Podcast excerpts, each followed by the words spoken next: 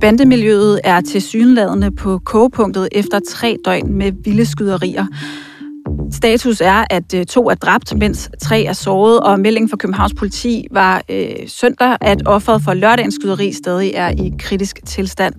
Og det er sådan, at øh, politiet jo endnu ikke har udtalt sig om, hvad de mener, der ligger bag de her skyderier, og det er også på et meget, meget tidligt stadie. Men øh, Afhørt øh, og den her ekstra udgave af Afhørt, der har vi samlet nogle af de stærkeste kræfter fra kriminalredaktionen. Med mig har jeg jo selvfølgelig, som altid, Dan Bjergård, så har jeg Sune Fischer og Cecilie Erland, og vi skal alle fire forsøge at gøre øh, lytterne lidt klogere på, hvad det er, der foregår lige for tiden. Men først og fremmest så vil jeg jo spørge dig, Cecilie, fordi du har jo haft en rigtig travl weekend. Du har dækket de her skyderier fra det startede torsdag øh, eftermiddag. Øh, kan du prøve at fortælle, hvad ved vi om de her tre episoder? Det første skyderi finder sted på Sovnfrigade lige øh, ved siden af Nørrebrogade 16.30 torsdag eftermiddag. Og øh, under det her skyderi, der er en mand på 27 år. Han bliver ramt i ryggen, og han øh, afgår kort tid efter ved døden meget, meget kort tid efter skyderiet, der bliver to mænd så anholdt, øh, og de bliver så fremstillet grundlovsforhør dagen efter. Og derfor så har vi også allerede altså, en, en sigtelse, så, så vi ved ligesom, hvad politiet formoder, der er sket. Og hvad er det? Og det er jo så, at den ene af de øh, anholdte er en 21, som er en 21-årig svensk statsborger, øh, men af anden etnisk herkomst, jamen han har altså stået for at affyre de her skud, som har dræbt den her 27-årige, og herudover er han så også sigtet for at begå drabsforsøg mod en anden person, som altså også var på det her sted, men altså lykkedes med at slippe væk. Og lad mig lige stoppe dig en gang, fordi på det her tidspunkt, det er jo det første skyderi ud af, af tre, vi så ser sidenhen. Men, men øh, der er jo et, et, et 27-årig offer i, i den her sag. Altså, han peger jo lidt i retning af, hvem den ene part i de her skyderier muligvis kunne være. Hvad kan vi sige om ham? Jamen, det vi kan sige om ham, det er, at han er medlem af den her gadebande NNV, som står for Nørrebro Nordvest. Og der, hvor han står sammen med i hvert fald en anden på det her tidspunkt, jamen det er et helt klassisk tilholdssted for personer, der ligesom har tilknytning til den her bande. Og, og derfor er det et, et ret godt sted at lede, hvis det er, at man er ude efter nogen med netop NNV-baggrund. Og det vi jo så, øh, som sagt, ved i hvert fald fra sigtelsen her, jamen det er jo så, at man har øh, haft den her 21-årige svenske statsborger, der har affyret øh, i hvert fald et skud, der har ramt den her mand i ryggen, og så er det, at han bliver hentet i en, altså det er politiets formodning, at han bliver hentet i en flugtbil af en 18-årig dansk dreng, eller dansk ung mand. Og har han været alene, den her 27-årige øh, mand med tilknytning til NNV? Altså, vi ved jo som sagt, at der i hvert fald har været en ved siden af ham, som, øh, som det lykkedes at undslippe kuglerne, men ifølge sigtelsen i hvert fald var det jo så også meningen, at han skulle dø under det her attentat. Og vi skal jo ikke ret langt, fordi vi skal bare videre til omkring middagstid dagen efter, før vi ser det første skyderi. Hvad kan vi fortælle om det? Ja, altså det blev så det andet skyderi i, øh, i, i, hvad kan man sige, i løbet af de her tre dage. Og det er jo så øh, omkring 11.30 på, i Rødovre på Islev Torv, at der er to øh, magtklædte mænd, der trænger ind i en frisørsalon, en lille frisørsalon. Jeg ved at kigge ind af vinduet, altså der er bare to stole, og altså der er jo så tre mennesker til stede. Der er en 28-årig, som vi ved er bosat i Sverige, der er en 17-årig bulgarsk statsborger, og så er der så en 15-årig skoledreng. Den 15-årige, han er ved at blive klippet af den 17-årige, da det er, at de her to mænd, de trænger ind og begynder at skyde omkring. En 3-4 skud bliver afgivet. Og i løbet af kort tid, jamen, så er den her 17-årige, han er død. Den 28-årige er i kritisk tilstand, og den 15-årige er ramt igennem hånden. Og så er det så, at de slipper afsted bagefter. Men du har været ude på gerningsstedet, siger du. Altså, øh, kan du prøve at forklare, hvad det du, du ser derude? Jamen, altså man kan sige, det, det der jo går igen, og, og ligesom, altså, når man taler om her øh, 16.30 torsdag, altså det er et sted, altså det, det er jo så åben gade, der er masser af mennesker, vi er midt i myldretiden, der er familier, der er ude at handle, altså der går børn omkring, og, og, og så kan man så sige, så her dagen efter i Rødovre, 11.30, altså pensionister, der går rundt øh, med deres små indkøbsnet, og altså det ligger for øvrigt også lige op ad et villa-kvarter, altså det, det, og det var jo så også for højløs dag. Altså steder, der er enormt offentlige, hvis man kan, hvis man kan sum, altså ligesom opsummere det på den måde. Og man kan sige, at arbejdet var jo så ikke slut for dig, fordi da du så møder ind øh, lørdag og, og er på, på vagt der, jamen så lørdag aften, der kommer det tredje skyderi i, i den her række. Det foregår på Åbelvarden i, i København, og er et, gerningsstedet er en, øh, en vandpibecafé, altså et sted, hvor der også er, er folk til stede. Øh, hvad ved vi om den episode? Ja, jamen det, det er omkring 21.30, der er så en enkel mørkklædt gerningsmand, som, som trænger ind i den her vandpipecafé og affyrer et skud i hovedet på en 39-årig mand, som øh, på det her tidspunkt er i, stadig er i kritisk tilstand. Efterfølgende så er det, at han flygter, og han flygter ind i en netto, og vi ved stadig ikke præcis, hvad han laver der, men der er i hvert fald et overvågningsbillede, der ligesom dokumenterer, at han har været der, og det er jo så også det, at politiet de har, har sendt ud øh, til offentligheden. Ja, de efterlyser hans færden efter ja. den her øh, skudepisode, ja. blandt andet. Og, altså, du ser jo den her øh, vandpibecafé. Kan du, altså, kan du prøve at fortælle, hvad, hvad, hvad er det, det syn, der møder dig, da du, øh, da du ser det? Det er, en, det er en forholdsvis stor café, altså der er måske en en 20 borer i hvert fald. Og altså, når man, når man ligesom kigger ind ad vinduerne, jamen, så kan man se, jamen, der er kortspil, der er øh, brætspil og så videre, som ligesom i al hast, at folk de er løbet fra. Altså, de fleste glas på bordene er fyldte og så videre, og vandpiber står rundt omkring. Altså, der er enkelte ting, der væltede, men ellers er det ligesom bare lidt en, en, en spøgelsesrestaurant, hvor alle er forladt den i al hast. Men, men det altså, går så igen i det her billede af, at jamen, det er altså virkelig, virkelig brutale skyderier, hvor, altså med en stor, stor hensynsløshed, hvor der har været masser af mennesker i, i nærheden. Og du forklarer jo her, at, at offeret i den første øh, sag, det er en, øh, et medlem af den bande, der hedder Nørrebro Nordvest. Så ved vi, at, at dem, der bliver ramt ved skyderiet lørdag, eller fredag, undskyld, er øh, en, en 17-årig, en 15-årig, og så den her 28-årige mand. Den 17-årige og den 28-årige har på en eller anden måde en tilknytning til øh, frisørsalongen, og har altså også nogle øh, strenge til, til Sverige, må, må vi forstå. Hvad ved vi om, om offeret her for lørdagens skyderi i den her vandpibecafé? Jamen altså, vi ved, hvad øh, politiet de har fortalt. Jamen, han er ikke selv bandemedlem, men han er færdes i et miljø omkring bander. Øh, og, det, og det er ligesom så, så tæt, vi er kommet på det lige nu, men altså, der er ikke noget, der tyder på, at han netop selv er, er et hårdkogt øh, bandemedlem, og det er sådan ligesom, hvad, hvad vi ved på, på det her tidspunkt. Men altså, der er øh, som sagt en, der er gået ind og affyret et skud i hovedet på, på den her 39-årige mand. Og nu er vi jo altså blevet lidt klogere på, hvad det er for tre episoder, der er foregået. Jeg tænker på, Dan, om du måske kan gøre lytterne lidt klogere på, jamen, hvad, hvad kan baggrunden være for de her skyderier, vi har set på det sidste? Ja, først og fremmest så tror jeg, det er vigtigt at sige, at øh, der øh, går utrolig mange rygter om, øh, om den her konflikt, og det er nogle øh, rygter, der peger i alle mulige forskellige retninger. Men når vi herinde på Ekstrabladet samler øh, al vores research og al vores kildeoplysninger, så peger det i en, øh, en retning af, at der er tale om et, øh, et, et opgør i det kriminelle miljø. Og, og det vil sige, altså, øh, det er måske ikke sådan en, en traditionel bandekonflikt, som man har set tidligere, hvor der står to øh, sådan etablerede bander over for hinanden. Vi så det blandt andet i 2017 med, med Brothers og LTF. Øh, her har vi jo den ene part, som, som øh, Cecilie rigtig nok siger, øh, NNV, som den første, der bliver, bliver dræbt i denne konflikt. Han er medlem af NNV, og øh, helt øh, specifikt den del af NNV-banden, der holder til i, i Sjællandsgade. Så det vil sige, at vi, vi har en, en ret god indikation på, at øh, den her Nørrebro Nordvest-bande er på den ene side af konflikten. Og, og hvem er de så øh, i, op imod, eller hvem er, er modstanderne øh, i, i denne her konflikt. Det, det er så der, hvor det bliver lidt, uh, lidt mere usikkert, og at, uh, det, som Sune Fischer vil pleje at kalde et, et mudderbillede. Men, men det, som, som vi ved på nuværende tidspunkt, det er, at uh, det er en anden form for et, uh, et kriminelt netværk, som har en, øh, dansk øh, bandefigur i, i spidsen.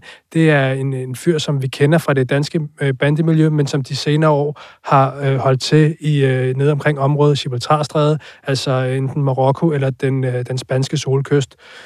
Det, som der, der tegner sig et billede af, det er, at det her det er ikke noget, der lige pludselig er opstået nu her ude af det blå. De her øh, to grupperinger, eller det er måske mere korrekt at sige, personer i de her to forskellige grupperinger, de har i mange år haft et, et fjendskab, og vores research viser, at det fjendskab så blusser op igen her i sidste uge i forbindelse med det, som man i det kriminelle miljø kalder en, en rulleforretning. Ja, kan du prøve at forklare, hvad er en rulleforretning for de lytter, der ikke øh, ved det? Jamen, det er jo sådan noget øh, øh klassisk, hvor man for eksempel røver hinandens hastransporter. Øh, og, og, og nu siger jeg hastransporter, det er fordi, det er det, som vores forlydende er på nuværende tidspunkt, det er, at der er en, øh, en, en hastransport, som øh, er i Danmark, eller i hvert fald øh, noget, der har forbindelse til en hastransport. Det kan også være penge. Det, det, altså det, det, det er lidt usikkert, men, men der er en eller anden form for forsøg på røveri, eller også så bliver det gennemført, øh, som udspiller sig øh, i midten af, øh, af sidste uge, altså øh, ganske kort tid før det første drab. Øh. Og kan vi sige noget om, altså, hvad er det for en part her, der så bliver udsat for den her rulleforretning? Ved vi, kan vi gå så tæt på det, eller er det stadig øh, uvist på nuværende tidspunkt?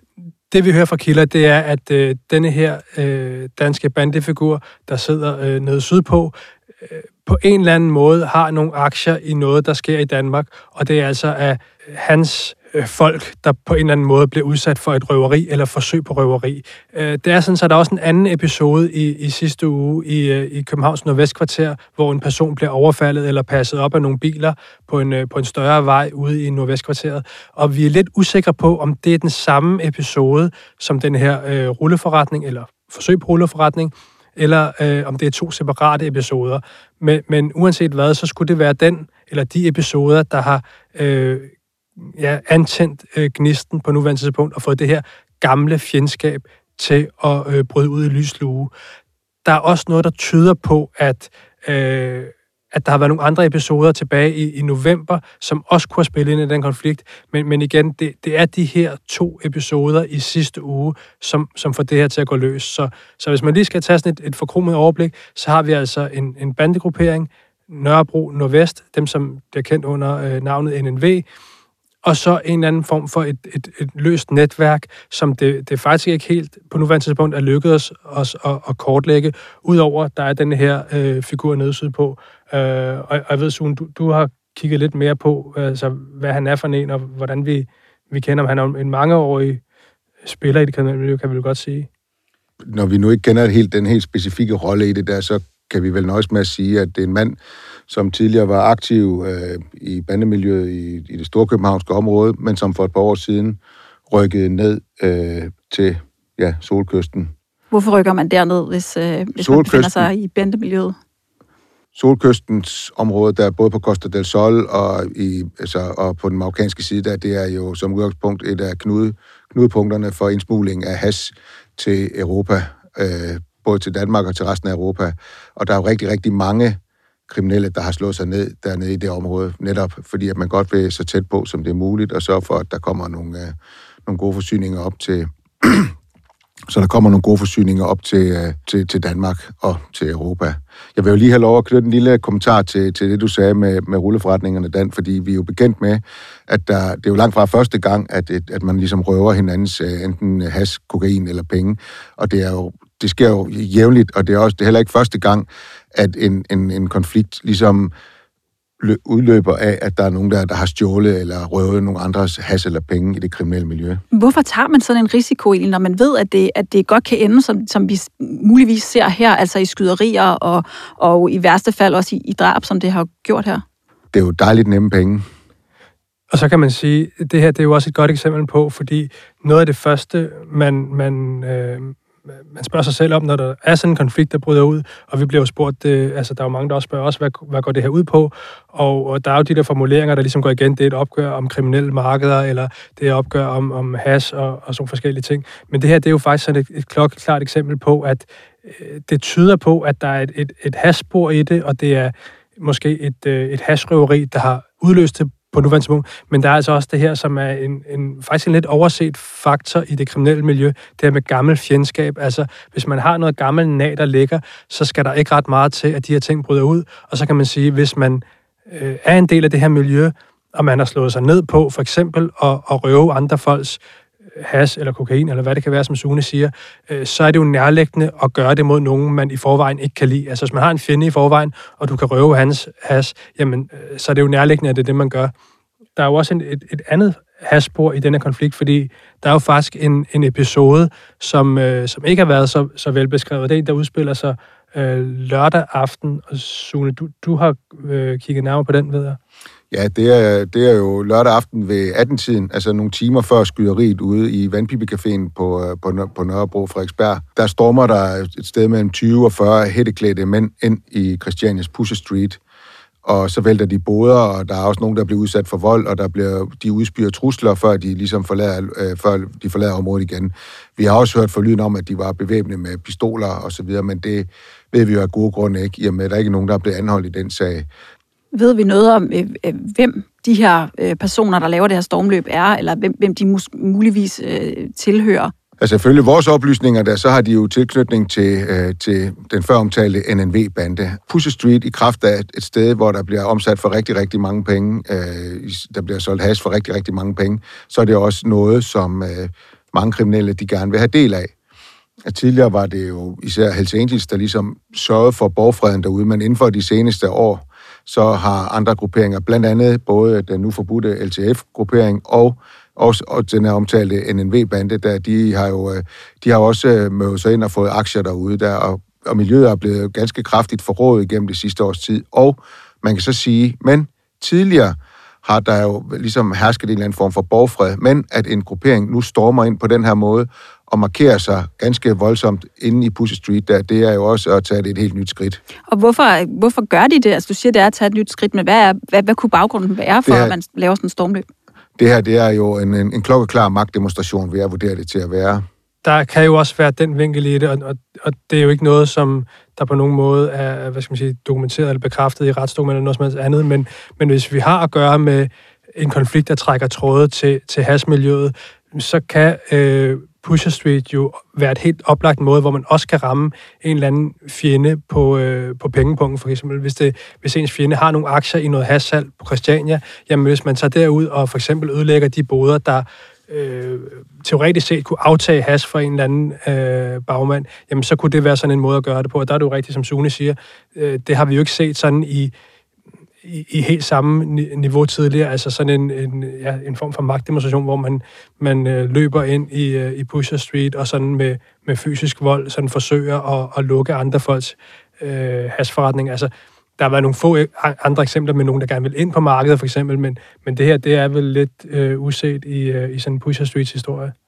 Ja, det er. Vi har jo tidligere haft nogle skyderier derude også, altså, men det, med, det sker ikke så ofte, men det er, det er meget bekendt første gang, at vi, vi, vi ser en virkelig markering på den her måde, fordi det er jo også samtidig en, det er jo også en, en udfordring og en markering i forhold til andre kriminelle grupperinger, som måtte have aktier derude. Og det er rent faktisk også noget, der potentielt kunne udløse andre konflikter, hvis det er sådan, at der ikke bliver lagt låg på lige netop den episode. Jeg vil godt lidt tilbage til, fordi da, du starter jo ud med at sige det her med, at der i hvert fald er øh, en spiller, der hedder NNV i, i, i de her skyderier, vi, vi ser lige nu. Og så er der en, en struktur på den anden side, som ikke er øh, hvad kan man sige, lige så øh, struktureret som NNV. Altså de betegner sig går ikke øh, under en eller anden øh, et bandenavn eller ikke på et rygmærke. I hvert fald, I hvert fald øh, ud fra vores oplysninger. Og så er der jo også øh, på de sociale medier, der florerer der jo forskellige ting. Det er jo også noget, vi følger med i herinde på Ekstrabladet. Og der er der til synlædende nogle tråde til Sverige. Altså, vi har jo været inde på det her med, at der er en svensker, der er anholdt for det første skyderi, og der er jo altså også til sydenlandet nogle øh, ofre i, i de her skyderier, som, som har svenske forbindelser. Kan vi sige noget om, om, om det her spor, der peger mod Sverige? Det er rigtigt, og det er svært at sige, øh, hvorfor det her svenske spor lige pludselig spiller så meget der er ikke nogen tvivl om, at de senere år, så er der kommet en tættere tilknytning mellem øh, Danmark og Sverige. Altså vi har set, at både øh, Loyal to Familia har forsøgt at etablere sig over i Sverige, og nu jo også har det her øh, samarbejde med den svenske dødspatrulje. Og vi ved også, at NNV tidligere har haft øh, forbindelser til, til Sverige. Øh, og så ved vi altså også, at der er en... Øh, en, en svensker, som nu er, er sigtet i sagen om drabet på en NNV'er. Så der tegner sig et billede af, at der faktisk er svenskere, på begge sider af den her konflikt. Men, men hvis man kigger sådan, som du selv siger, når vi researcher i det her miljø og kigger blandt andet på, øh, på sociale medier, så kan man se, at øh, profiler, der vedkender sig øh, NNV, de på nuværende tidspunkt sådan opruster og øh, øh, står sådan sammen med, med det, de kalder deres øh, svenske brødre. Så, så øh, lige nu så tegner det sig altså til at være en, øh, en konflikt, der i hvert fald trækker tråde til den øh, anden ende af sundet. Og jeg ved, du har selv haft fat i, i svensk politi. Ja, altså vi har jo forsøgt at spørge svensk politi, om, om de på nogen måde er involveret i, i den efterforskning, der, der foregår lige nu på dansk jord. Det er jo svært at forestille sig, at de ikke er, i og med, at der er nogle øh, svenske, øh, svenskere i spil her. Men der fortæller de altså, at de ikke på nuværende tidspunkt øh, har nogen kommentarer til det, der foregår i Danmark, og at man øh, i øvrigt har et øh, godt samarbejde med dansk politi på, på nuværende tidspunkt. Men, men altså, kan vi prøve at, øh, at, at komme nærmere? Altså, hvad, hvad betyder det egentlig for, for efterforskningen, at man, at man øh, har sådan en, en konflikt, som det må, må være på nuværende tidspunkt, mellem en etableret bande og så de her, den her øh, lidt løsere struktur på den anden side? Det i hvert fald jo også besværligt gør det for, for den efterforskning, som politiet er gang i, netop fordi, at man ikke har sådan en eller anden fast øh, gruppering, som man har monitoreret på i, i mange år. Altså, øh, det, det er jo, jeg er ret overbevist om, at politiet ved mere, end vi gør, men, men jeg tror også, at øh, de er, er langt fra lige så sikre på, øh, hvad for en retning de skal kigge i, som hvis vi for eksempel havde haft en eller anden øh, helt, hvad skal man sige, øh, ja, klassisk konflikt, som hvis det var for eksempel... Øh, lad os sige, nogle af de gamle rockerklubber eller et eller andet, hvor man siger, jamen så kender man medlemmerne, man kender tilholdsstederne, man ved præcis, hvem det er, man skal, skal kigge efter. Man altså, har vel også en, en form for dialog med dem, eller i hvert fald en adgang til en dialog med, med, med nogen, ja, det, som er etableret? Det, det er i hvert fald nogen, hvor man ved, at øh, jamen, hvis man skal tale med nogle rockere, så kan man gå hen til et klubhus og, øh, og tale med dem, og hvis det er nogle, øh, en eller anden gadebande, jamen, så ved man også, hvad for et, et område, de, de holder til i. Og, og, og lige med den her... Øh, Øh, Øh, løse strukturgruppering, der står på den øh, modsatte side af, af NNV, jamen så, så øh, er det måske helt svært at sige, øh, hvem er det konkret, vi skal, vi skal rette henvendelse til. Det plejer at være sådan på et eller andet tidspunkt, så, øh, så hvis det er en gruppe, der ikke har et, et, et navn i forvejen, vi ser jo også nogle gange, at de så i forbindelse med sådan en konflikt, så lige pludselig så siger de, om nu kalder vi os et eller andet og tager nogle trøjer på igen, eller nogle nye trøjer eller et eller andet. Men ellers så plejer politiet jo at, at opfinde et navn til dem, altså sige, jamen nu kalder vi den her øh, øh, gruppe for øh, et eller andet, der lige Øh, øh passer til at sætte på dem. Altså det kan være et, et boligområde, de er fra, eller, eller et eller andet andet, som de måske selv går under. Og det er jo i virkeligheden historien om Nørrebro Nordvest, som jo i virkeligheden starter som et, et politinavn, altså et navn, som politiet giver en struktur, og så tager de faktisk øh, selv øh, øh, det navn øh, til sig. Men, men hvad, altså, hvad for nogle redskaber har politiet på nuværende tidspunkt? Altså vi har set tre skyderier inden for tre dage, og det har været voldsomt, som Cecilie fortæller, at det er et midt i rush hour, det er øh, på caféer, hvor folk sidder og nyder deres lørdag aften, eller det det er unge mennesker, der bliver klippet. Altså, hvad kan politiet gøre øh, for at øh, hvad kan man sige, op, inddæmme den her situation, og, og hvad for nogle efterforskningsredskaber har de? Det kører jo sådan i lidt forskellige spor, fordi øh, altså, først og fremmest er der jo alt det politiarbejde, man ser ude på gaden. Altså både, der er det her, det er jo blevet sådan en mantra i politiet, når, og når vi ringer til, til politiet, når der sker et eller andet skyderi, så siger de altid, at vi er massivt til stede. Og det, øh, det betyder jo selvfølgelig, at øh, så patruljerer de i området og stanser standser biler og, og så videre. Øhm, og så er der sådan en, en, en, en ret vigtig ting, men, men som måske er lidt overset, og det er, når der sker sådan et, et skyderi, som dem vi har set nu her. Altså for eksempel, øh, når der sker et skyderi en, øh, en lørdag aften, så noget af det første, man vil gøre, det er, at øh, nogle af de her øh, specialenheder, der er i politiet, de vil sådan øh, køre ud i hullerne, eller de vil køre ud og kigge alle de her steder, som de normalt ligger og kører rundt, for at se, hvordan er reaktionen i det her miljø. Altså, så kører man ud til øh, jamen, forskellige boligområder, og så siger, jamen, den bandegruppering, der holder til i, i det her område, hvordan opfører de sig lige nu? Hvis de står sådan helt stille og roligt og hænger ud på gaden, som de plejer, øh, jamen så, så er det formentlig ikke dem, der har noget med det at gøre. Men omvendt, hvis der er helt støvsuget og øh, mørklagt på gaderne, eller der for eksempel lige pludselig står vagtpost eller andet, jamen så kan det give politiet en indikation af, hvor kommer det her fra. Så man tager simpelthen temperaturen på de boligområder, hvor man ved, at, at de holder til. Ja, det, det er meget klassisk, og vi, vi gør det jo også, altså det minder jo meget om det arbejde, vi også selv laver, fordi noget af det første, vi sådan øh, også hørte inden, det var, der begyndte at svire nogle rygter om øh, loyal to familie og den her forbudte bande og sådan noget. Og når man så spørger øh, vores øh, kilder i miljøet, eller folk, der kommer inde på, på Plukkers Plads, så siger de, når man LTF-medlemmerne, de, de står ude på gaden og slapper fuldstændig af, som de plejer, så, så er der nok ikke noget, der lige på nuværende tidspunkt peger i, øh, i retning af, at, at de er med. Og der kan man sige, at det er jo præcis samme politiet også er i gang med. De har selvfølgelig også øh, kilder og meddeler i det her miljø, og så øh, indsamler de en, øh, en masse øh, efterretning øh, i miljøet for at se, jamen, men hvad er det, som, som, som altså, hvor er det, vi skal kigge hen? Og det er jo det, er jo det der danner grundlag for de her to øh, spor, der så vil køre nu. Der vil køre en, en fremadrettet øh, øh, efterforskning og en bagudrettet. Altså en bagudrettet, det er så alt det her efterforskning af drabsagerne, altså hvor man øh, søger vidner og ser videoovervågning og alle de her ting, og forsøger at opklare de drab, der er sket. Og så er der jo et, øh, et spor, hvor man siger, jamen vi, vi efterforsker mod personer i, i det her miljø, og hvad de ellers kunne finde på. Og der vil jeg sige, øh, det har vi jo set i mange af de andre konflikter, altså for eksempel, vi havde for nylig en konflikt mellem øh, Banditos og netop den her NNV-bande. Og der kunne man se, der begyndte politiet bare at pille folk ud øh, for de her grupperinger. Altså, der var banditos rockere, der blev, øh, der blev taget, mens de var ude og hente våben i en skov og sådan noget. Og det, det er jo fordi politiet, de vil jo hellere anholde folk før de går ud og begår et, et skyderi. Så, så det er sådan, det, det tror jeg også, man, man gør nu. Og, øh, og hvis man skulle have noget efterforskning mod nogle af de her personer i forvejen, altså hvis der er nogen i det her miljø, som man frygter vil køre ud og lave et eller andet, hvis de har nogle øh, manglende fartbøder, de ikke har betalt eller et eller andet, jamen altså alt, hvad politiet de kan smide dem i kassen for lige nu for at øh, få ro på miljøet, det, er, øh, det vil man se. Og så tror jeg, øh, hvis jeg må komme med et, øh, et forsigtigt gæt, så tror jeg, at vi inden for den næste uge vil se nogle af de her store bandeaktioner, hvor politiet de bare ryster træet, altså tager ud i, øh, laver store aktioner mod nogle af de her øh, grupperinger, og øh, det kan godt være, at man måske ikke har det helt store, men det er simpelthen for at, at ryste træet, og også for at sende et signal til, til banderne om, at vi puster af i nakken. Og så har man jo også indført de her visitationszoner, som vi har set igen og igen og igen. Øh, og og det, altså, hvad er det for et våben? Altså, hvordan kan, kan man øh, bruge det, og, og fungere det i, i, i, i de her tilfælde? Ja, altså hvis man skal være øh, lidt diplomatisk, så kan man sige, at det er måske mere et redskab, der henvender sig til øh, befolkningen og til politikerne, fordi det, der er meget øh, symbolik i sådan en visitationszone, fordi det er jo ikke sådan, så politiet til hverdag, øh, når de arbejder i det her miljø, ikke kan visitere folk, som de har en mistanke om har, har våben. Altså en visitationszone, hvis vi lige skal kort skal skitsere det op, så øh, betyder det, at man uden et mistankegrundlag kan visitere øh, folk og øh, kigge i deres biler og tasker osv. efter våben.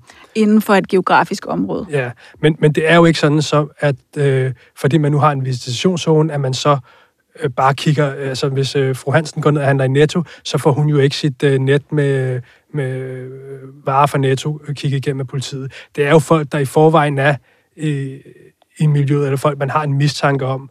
Øh, så, så det er jo ikke fordi en, en, en betjent til hverdag står og klør sig i håret og siger, at ham her kan vi ikke visitere, fordi vi tror, han har våben. Fordi det er jo netop det, der gør et mistankegrundlag, det er, at man, man kan underbygge det. Men det er klart, at man kan for eksempel sætte nogle af de her store aktioner i værk, hvor man bare øh, kaster det helt store net ud, og så bare øh, alle biler, der kører i et eller andet ind af en eller anden øh, boligblok, dem kan man sådan øh, øh, visitere. Men, men det, det er ikke sådan et... Øh, det, det er ikke et, et mirakelvåben, som kan stoppe en bandekonflikt langt fra. Og vi har, vi har jo også set eksempler på, at, øh, at de her bandemedlemmer så bare ligger deres våben et sted. Altså i stedet for at gå med dem, så har de øh, skjult dem forskellige steder i, i, i kvarteret, som sådan en øh, et form for øh, modværge imod at blive altså, stoppet i en visitationszone og, og, og fundet med våben. Men øh, det er jo sådan, at der indtil videre er to anholdte i de her tre skudepisoder. Det er jo en sag, som, som vi følger, en konflikt, som vi kommer til at følge her på Ekstrabladet her til, til allersidst, der er faktisk en, en episode, har vi talt om det her svenske spor, og jeg, jeg vil bare sige, at jeg blev jo øh, vækket meget tidligt i morges en besked fra, fra Sune Fischer, som sendte et link til noget med en, en, en svensk bil, der blev stoppet på en motorvej. Jeg ved, har vi fulgt op på det? Om der, altså, hvad gik det ud på? Har det noget med det her at gøre? Nej, det viser så ikke at have noget med, øh, med den her sag at gøre, men altså, det viser jo, at politiet på en eller anden måde har fokus på rettet mod Sverige også, i og med, at man ligesom øh, stoppede den her bil. Nu blev den jo stoppet på motorvejen, og at vi ved jo, at altså, det er jo ikke bare at vinge en bil ind til siden. Det skal jo foregå under kontrolleret former, at man ligesom samler den op, og så følger man den ind et sted, hvor man ligesom kan bringe til stansning på en P-plads. Ja, man stopper ikke en bil på motorvejen for at kigge efter en lygtefejl? Eller sådan. Nej, det gør man ikke. Men, hvor, Men altså, kan vi komme nærmere, hvor er den blevet stoppet, og hvad tid? Den blev stoppet en gang i nat. En gang, nej, jeg tror, den blev stoppet vel en gang sent i aftes, eller sådan noget, ikke? Og så øh, blev den kørt ind til, var det Karlslunde tankstation dernede, der, som jo er også er et kendt sted, hvor mange kriminelle har holdt kaffemøder og så videre. Der, hvor der er monark og en stor... Øh... Ja men det viser i hvert fald, at politiet helt sikkert også kigger mod Sverige, og må ikke der er et eller andet samarbejde med de svenske myndigheder der. Vi holder jer i hvert fald opdateret her på øh, Ekstrabladet og via Afhørt. I skal have tak, fordi at øh, I lyttede med, og tak til alle sammen for at gøre folk en lille smule klogere.